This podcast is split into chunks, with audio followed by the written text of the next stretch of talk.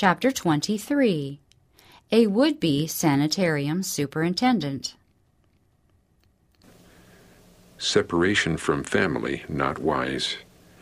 Brother O., I must say some things to you, for your course is worthy of censure.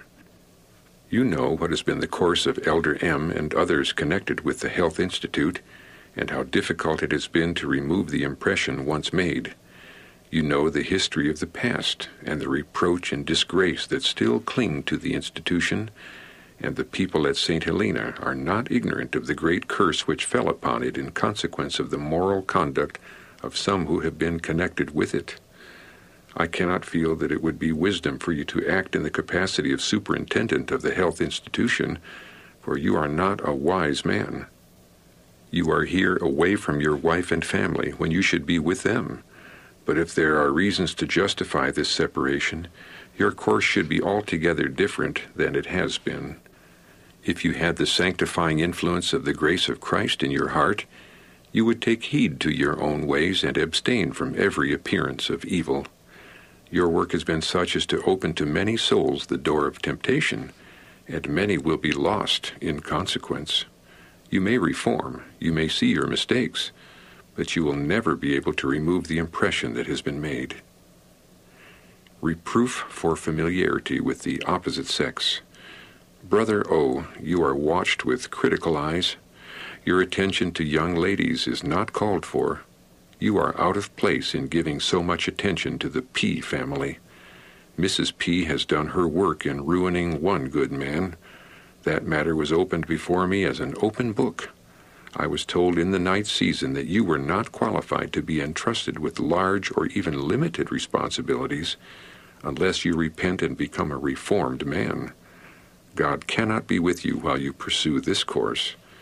My guide told me to follow, and I was shown your boyish familiarity with girls and your particular sympathy toward Mrs. P. and her daughters. The mother keeps to the bed much of the time when she should be engaged in some useful employment at the care of her family. Your familiarities with the mother and daughters were opened before me. Your attentions and your gifts speak louder than even your flattering words. You are displeasing God, and heaven looks upon you with reproof.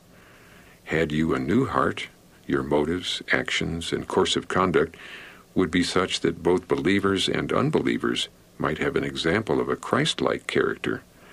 I have seen your case as God sees it, and I now present it to you. Better, far better would it have been had you disconnected from the health retreat some months ago. This freedom and gallantry toward young ladies is not the outgrowth of a tender, Christ-like sympathy. If you look upon these matters as unworthy of mention, you will repeat them. Investigate your past life, and let moral taste be created by a purification of the soul temple. Put away your excuses, for you have none. Your ideas need a moral renovation, and then you will see things in a different light.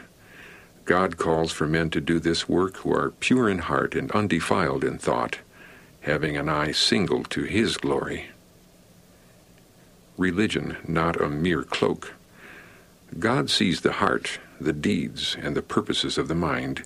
It should be written on the conscience as with a pen of iron upon a rock, that the man who expects true success in violating the eternal principles of right as written in the books of heaven is not only foolish but wicked. Can men forget, "Thou God seest me"? Will you, my brother, turn away from idols?